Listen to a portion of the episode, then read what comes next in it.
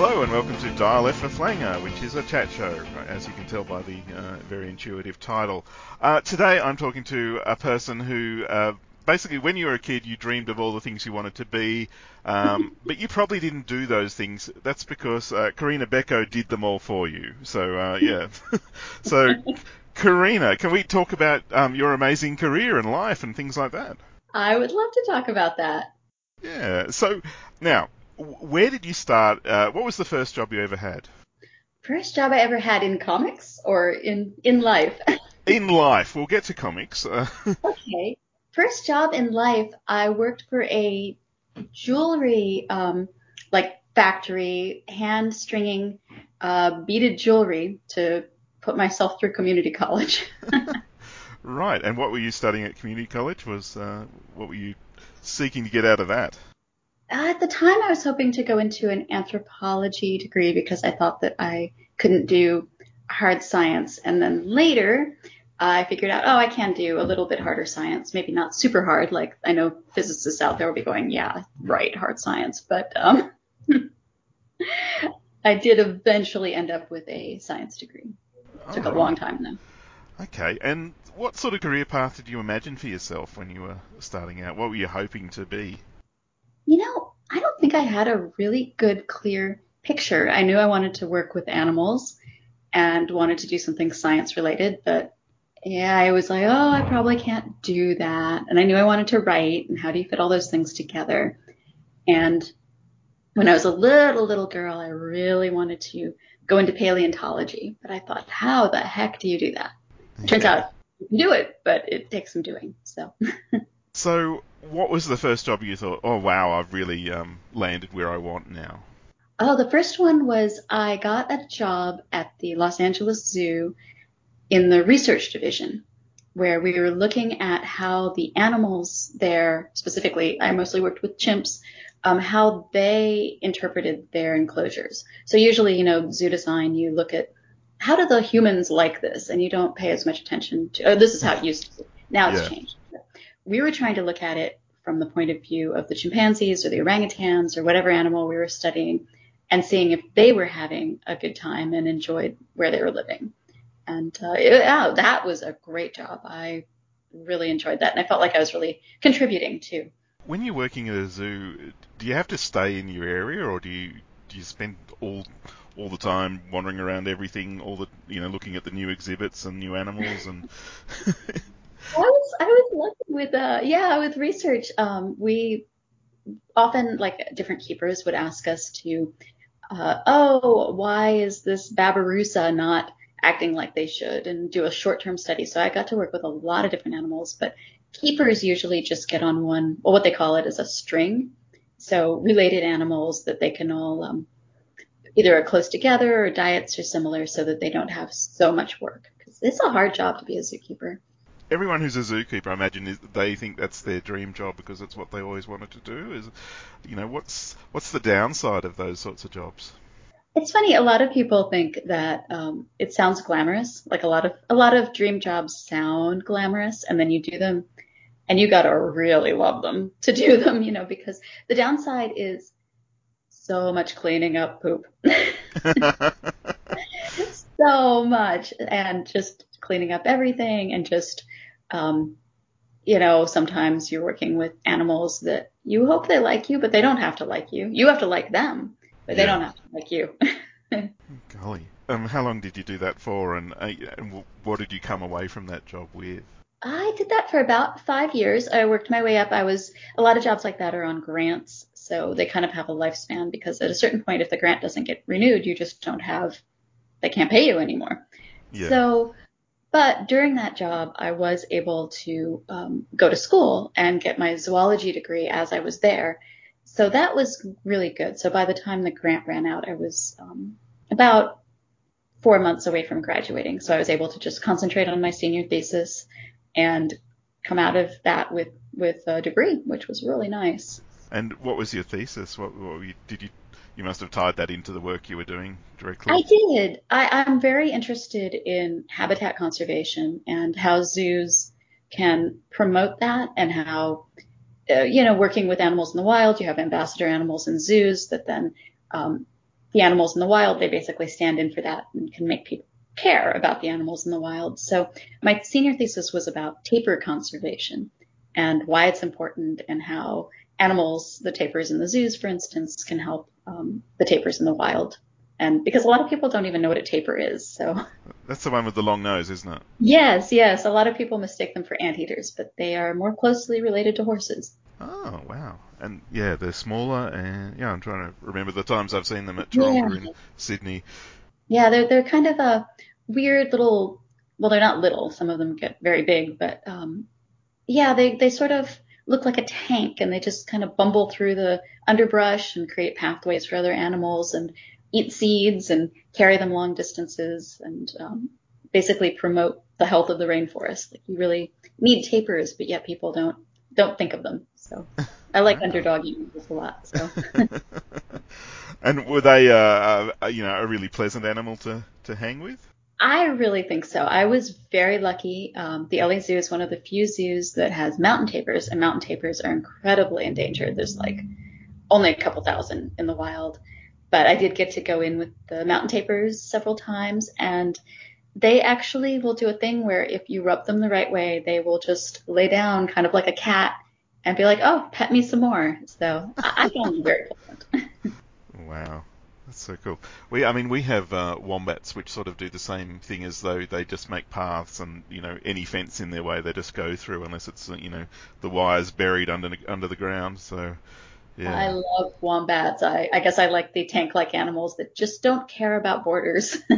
Yeah, and the area I'm in, there's millions of them everywhere. So yeah, but uh, I, I love echidnas. That's my favourite animal, and every time I see one on the side of the road as I'm driving, I go, wow, yay! I would love to. See, I would love to visit Australia because I would love to see that for real. Yeah. There's nothing like an animal in the wild. yeah. Awesome. So, what happened after the Los Angeles Zoo? So, you're just about to finish your uh, degree? Yeah, it was um, a funny thing. I actually ended up with two different jobs that were related. I worked in a wildlife hospital where I was a wildlife vet tech. It's the California Wildlife Center, and we did um, we would rescue marine mammals off the beach in Malibu, but also we would treat little songbirds and raptors and owls and sometimes bobcats and coyotes. And so basically, I ran, well, helped run the hospital and did stuff the vets wouldn't do, like feed baby animals and keep the volunteers going and that kind of thing. But I also worked at the Playboy Mansion as a zookeeper for a while because there is a, or there was a small private zoo there when Mr. Hefner was still alive. And what animals did uh, uh, Mr. Hefner own? It was interesting. Uh, a very motley collection. There were a lot of parrots and cockatoos and um, monkeys, and uh, we had kinkajous and a lot of um, toucans and things like that, like hornbills, because a lot of what would happen, especially in LA, is people have illegal animals, like you know, like maybe a drug dealer thinks it's cool to have they have monkeys that they keep in their garage, but when they get busted, where does that animal go? They can't all go to the LA Zoo. So, so they go to the Playboy Mansion. Some of them went to the Playboy Mansion. We ended up getting quite a few rescue animals that way. And we also, a lot of people, like celebrity type people, will get an animal thinking it's super cool. Like, hey, it's great to have a parrot until you get a parrot and you realize this is a terrible pet.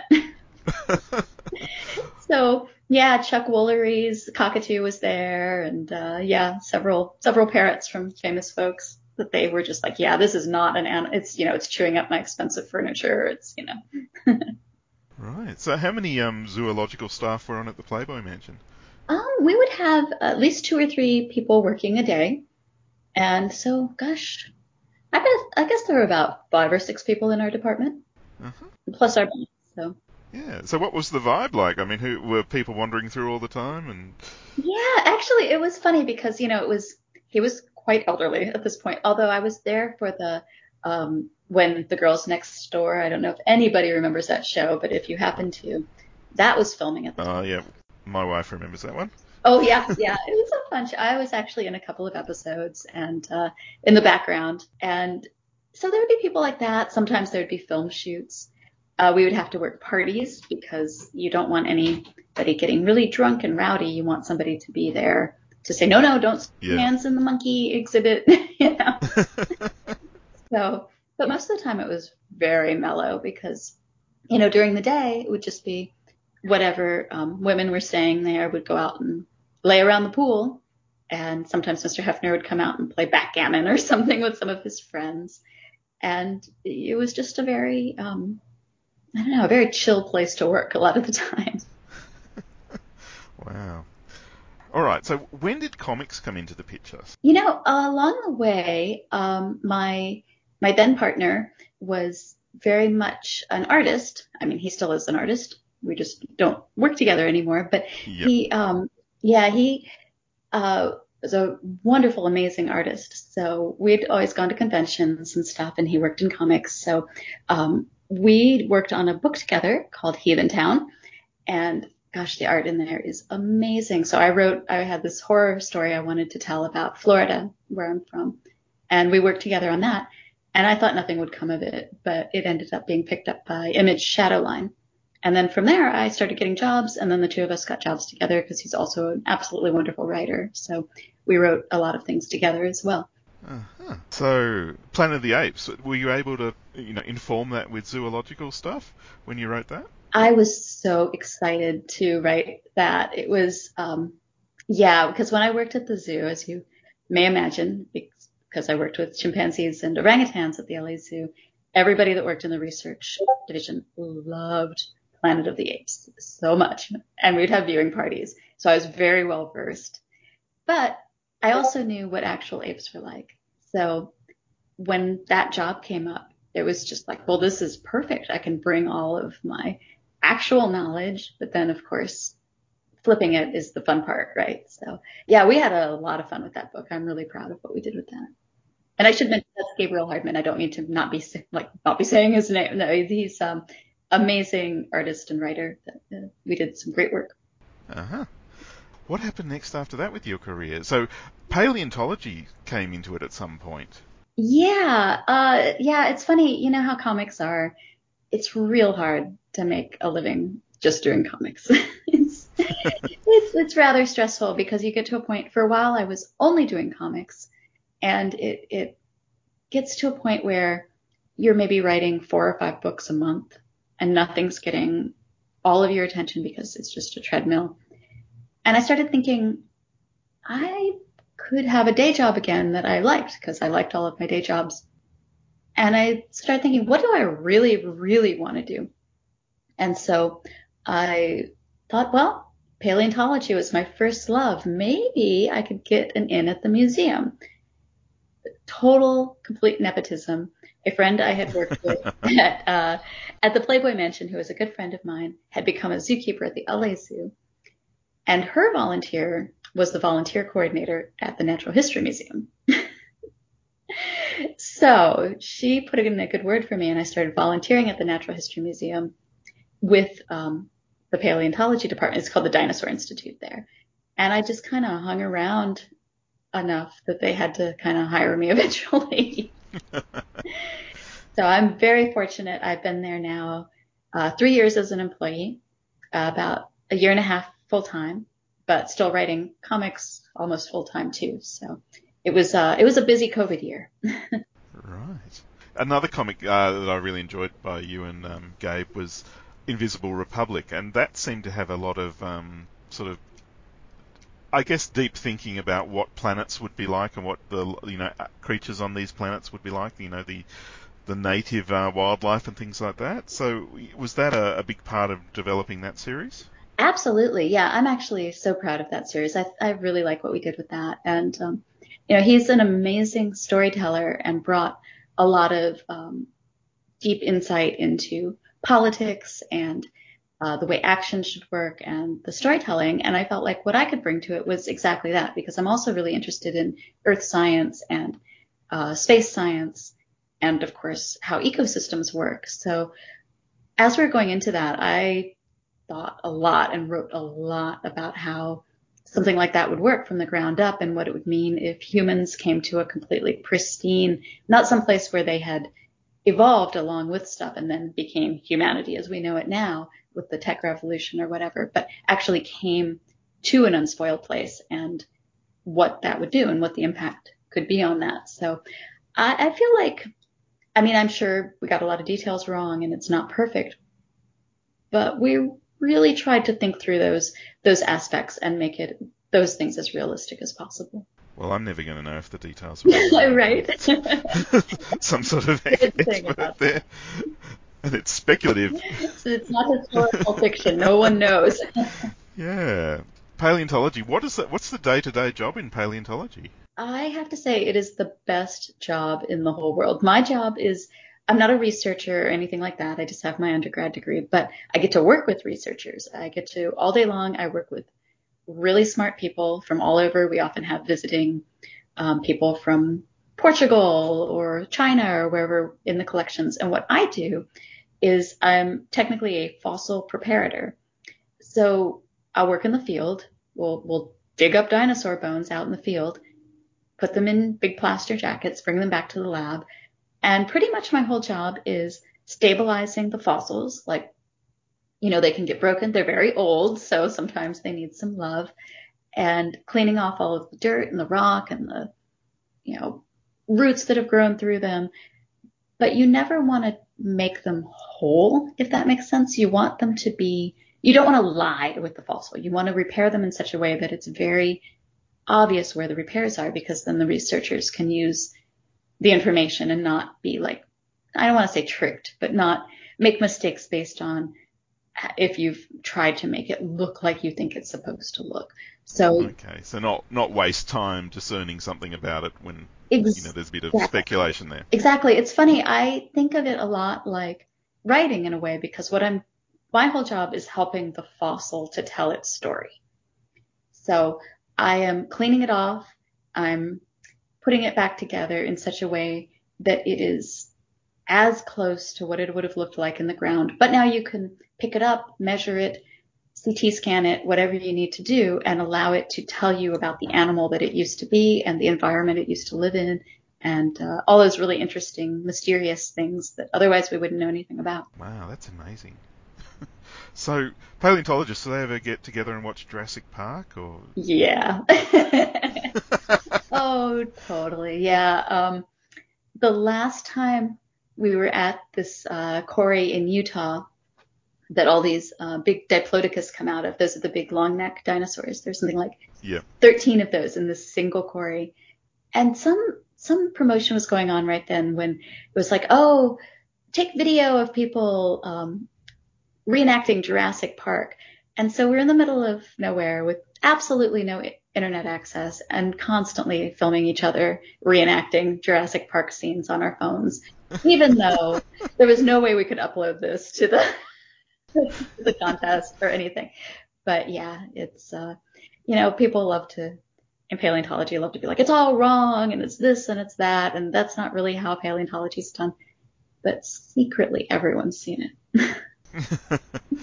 yeah. Uh, is, is, there a view that that was a really good thing for the industry, or had no impact, or? I think, uh, um, yeah, I, I, think that it was a good thing for the industry, and honestly, from my point of view, I mean, a lot of people think different things because but from my point of view, Dr. Ellie Sattler is an amazing role model for, for women and young women coming up. I mean, she was just a complete badass, but also kind and gentle and giving. And, you know, she was completely as much as of a field hand as everybody else and was able to do brave things. And I just, I love her. I love that character so much. That's awesome. Yeah, my son's uh, room is just filled with Jurassic Park stuff. I'm so happy to hear that. yeah. Science fiction. How did, how did um, science fiction? Were you always into science fiction as a kid, or was it something you got into later? Or you know, I kind of was. I, I was thinking about this the other day. Somebody actually asked me about this um, in response to The Expanse, and yeah, I when I was much younger, like a little kid, I really liked um, fantasy, like you know, Lord of the Rings or whatever. But when I was in high school, um, my boyfriend at the time, very smart guy, read a lot of literature and, you know, very important literature, but he also read a ton of science fiction. And it changed how I thought about it because all of a sudden I was like, oh, this is what smart people wear. you know, they, they, they read this stuff too. So I started reading it and I was like, oh, I get it. So yeah, I started reading a ton in, um, in high school, really.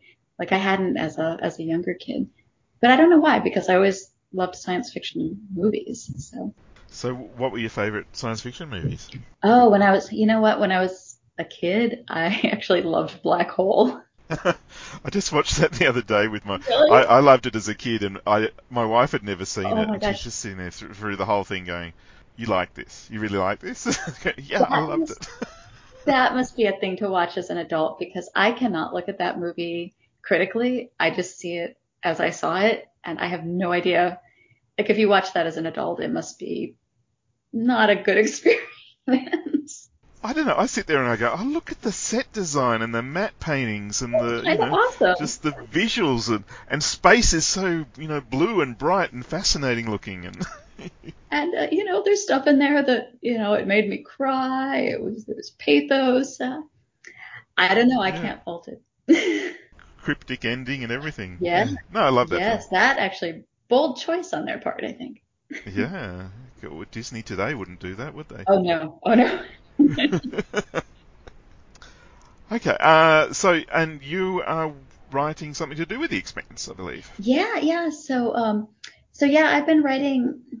Gosh, I've been so busy. But yeah, I, so I did um, uh, write a book for Smithsonian kids called uh, 1000 Super Space Facts that will be out next fall. And at the same time, I was writing a mini series for The Expanse. So yeah, lots of space.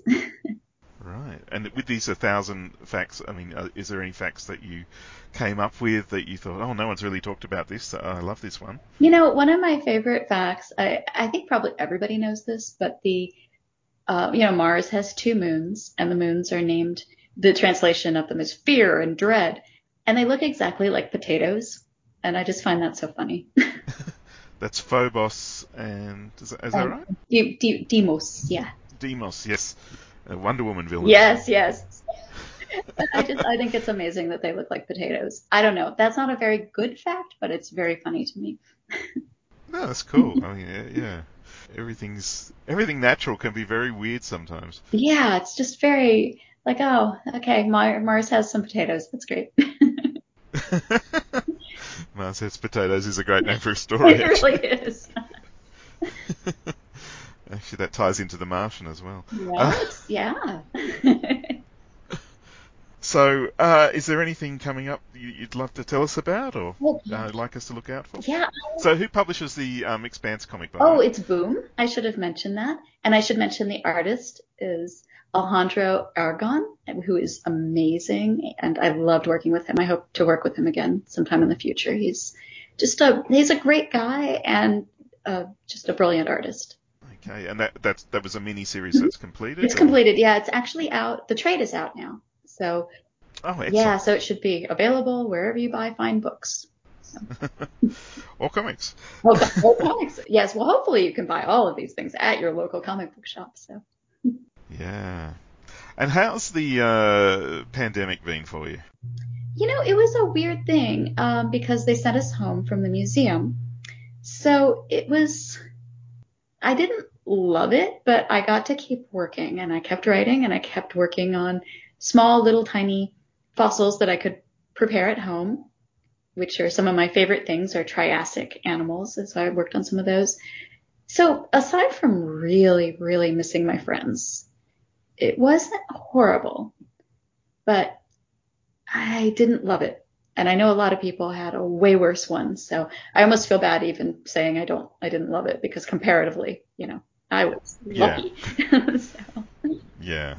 No, I've I've been able to work from home continuously, so that, without any disruption. So that's that's, very lucky for me. that's terrific because Yeah. that's, I know so many people had their lives just in turmoil, but yeah, I've been, I've been incredibly lucky. And then because at the museum, my job means that I work with a lot of dust and some of the dust that comes off of some of the dinosaur bones can have a lot of like radon. So it's almost like it's radioactive. So I'm used to wearing an N95 eight hours a day Uh-huh. at work.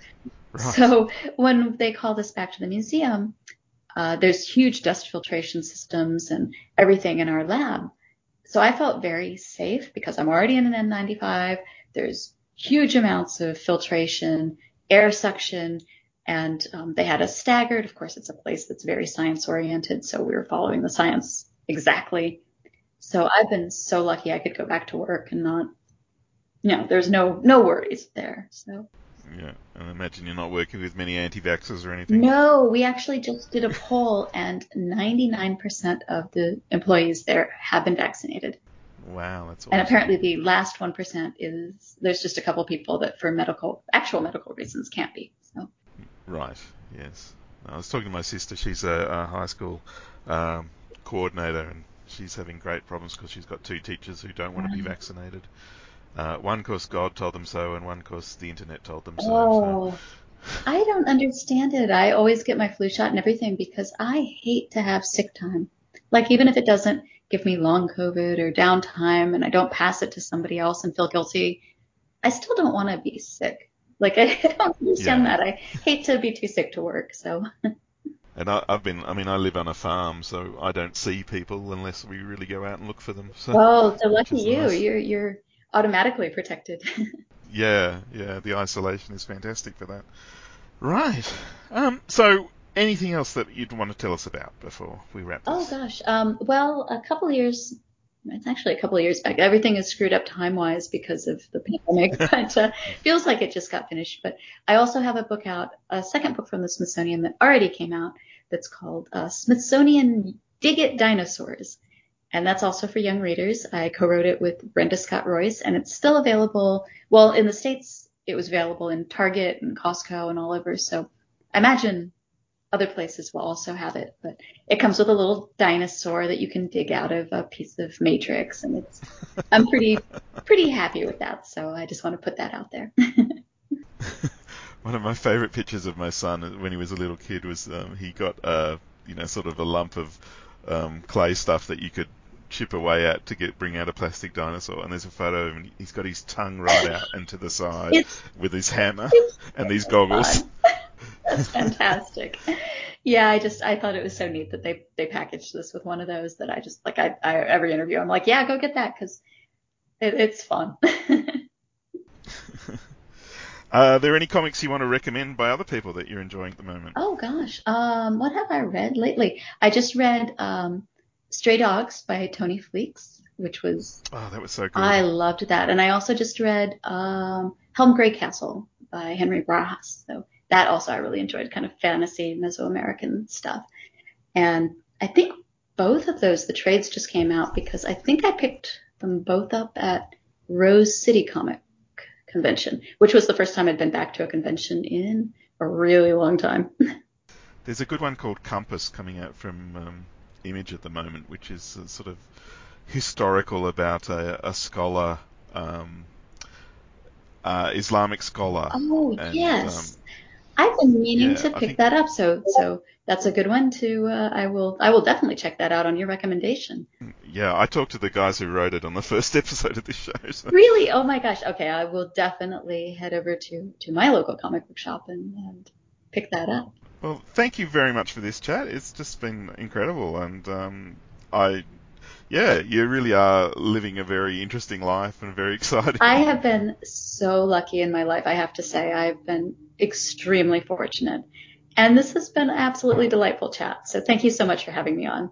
So, where can people find you if they want to follow you and uh, see what you're up to? Yeah, Twitter. Twitter's probably the best one. Uh, everything is just at Corinna Bechko, at whatever Corinna Bechko Twitter, Corinna Bechko on Facebook, Instagram. They're all just my name. All right, thank you for that. Great. Well, thank you so much for having me on, and I really appreciate you thinking of me and taking the time.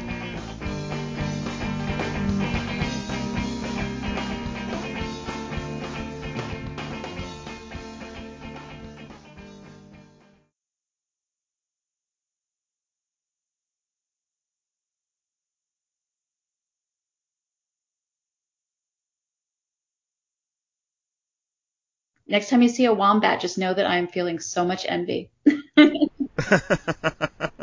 well, I mean, when we went to LA as a family, we were, I think it was, is it the Science Discovery Centre where the space shuttle yes. is? Yes. Oh, I love Yeah. that. We were there, and the, the highlight of the day was seeing squirrels. We were all like, oh, the squirrels! Look at that! Oh. You don't have. Oh. That's so we just felt so, it was just so embarrassing because we were so excited by the squirrels, and the kids, you know, were like, oh, did you see the space shuttle? That's amazing.